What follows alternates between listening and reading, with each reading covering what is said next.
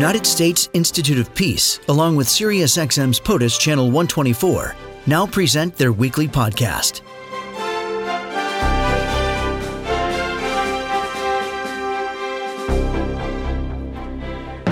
In 34 days, Americans will vote in the midterm elections. A little farther down the road and a little farther afield are the upcoming elections in Ukraine, March of 2019, in the Democratic Republic of the Congo. We want to put those in perspective. What's at stake and what do you need to know about them? Jonas Claes is Senior Program Officer, Global Practice and Innovation at the United States Institute of Peace. He is tweeting at Belgian underscore in underscore DC and joins us. Jonas, thank you for being here today. Thanks for having me, Tim.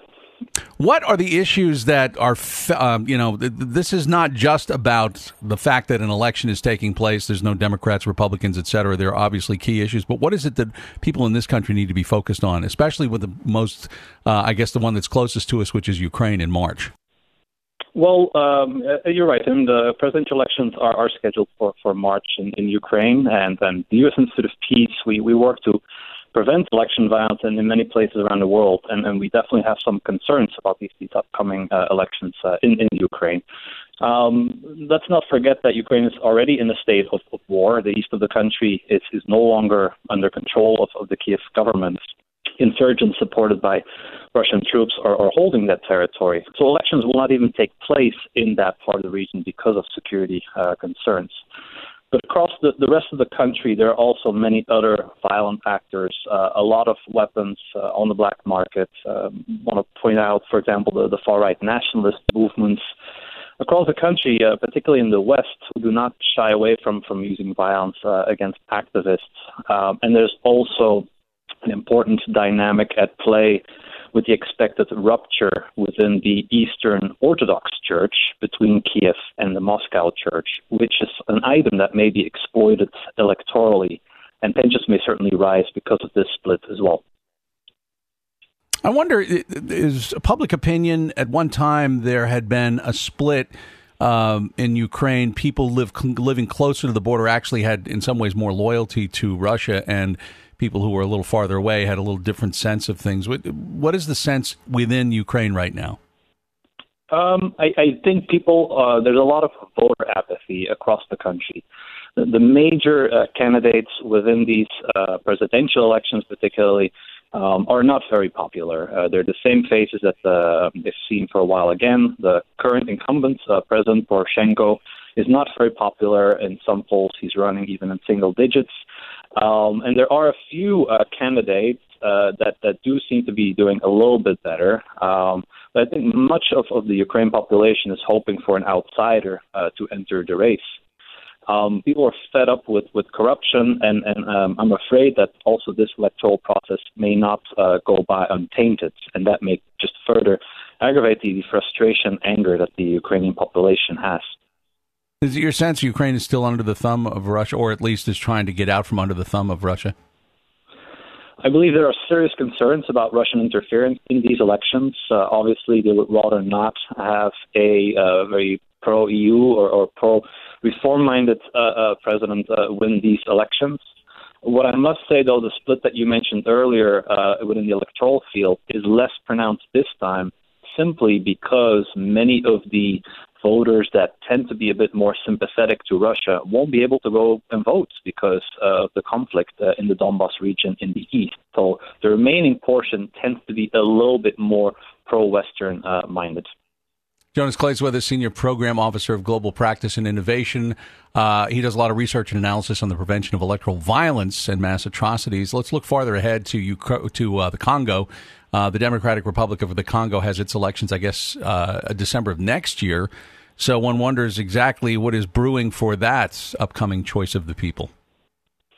Um, the, the, elections in, in, Congo are already coming up uh, this December, so they're a little bit uh, um, um, um coming up a little bit closer than the Ukraine elections. Ukraine also has elections, parliamentary elections in October uh, next year.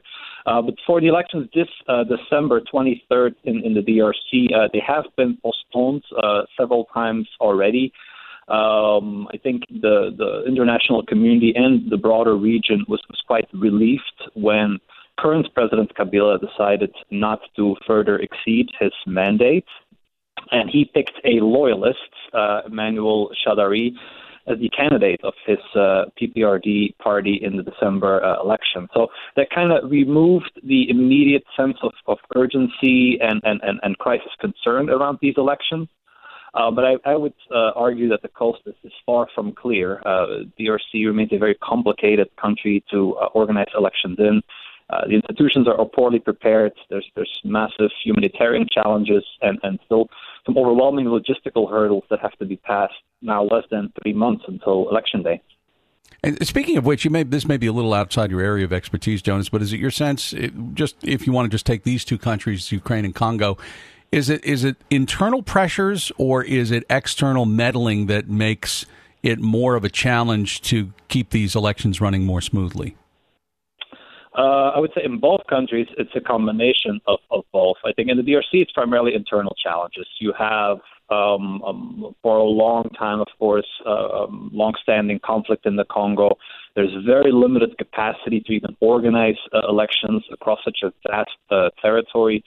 Um, the leadership in, in the Congo no longer wants the UN mission uh, to be even present, uh, MONUC, uh, or to even um, help organize uh, the election. So MONUC in the past played a very important role in um, um, distributing the voter materials. Uh, um, much of the logistics were, were covered by them. That won't happen this time. Um, but that's there's a lot of, of other challenges evidently as well. I think we're primarily concerned in the DRC about violence against civil society and political repression, and that's been confirmed by a uh, UN Human Rights Council report that came out a few weeks ago. And does the U.S. have, or should it have, more than just a rhetorical role in this? In other words, it can say things, it can make speeches, but should the U.S. have a more concrete uh, participation in these elections in any way? Um, I think the U.S. has already played a, a, quite a strong role, particularly when it comes to the DRC elections, making sure that they actually happen on time. Uh, as I mentioned um, uh, earlier, President Kabila had been playing a bit of a waiting game. He had already exceeded uh, his his mandate, uh, and I think pressure from um, Nikki Haley in particular has been quite um, um, forward-leaning in making sure that these elections actually happen. So uh, it seems that December 23rd will will, will, will go through, um, but there's still a lot of work uh, that needs to be done. I think, in addition, there's a very important role to play um, for the regional actors uh, in, in, in the Central Africa, um, the SADC countries, as they are called, uh, South Africa, Angola, Zambia, play also a very important role in making sure that um, um tensions are mitigated uh, to some extent. Um, but obviously, the West is, is, is, is uh, it's needed that they coordinate uh, with those countries uh, quite closely. Jonas, I appreciate you joining us. Thanks so much. Thank you, Tim. That is Jonas Claes, who's Senior Program Officer, Global Practice and Innovation at the United States Institute of Peace, focusing on analysis and prevention of electoral violence and mass atrocities, upcoming elections in the Democratic Republic of the Congo, the DRC. Uh, that is December of this year, as well as Ukraine March of next year. Wanted to get his perspective on that. Joining us here on POTUS, and he is tweeting at Belgian B E L G I A N underscore in underscore DC.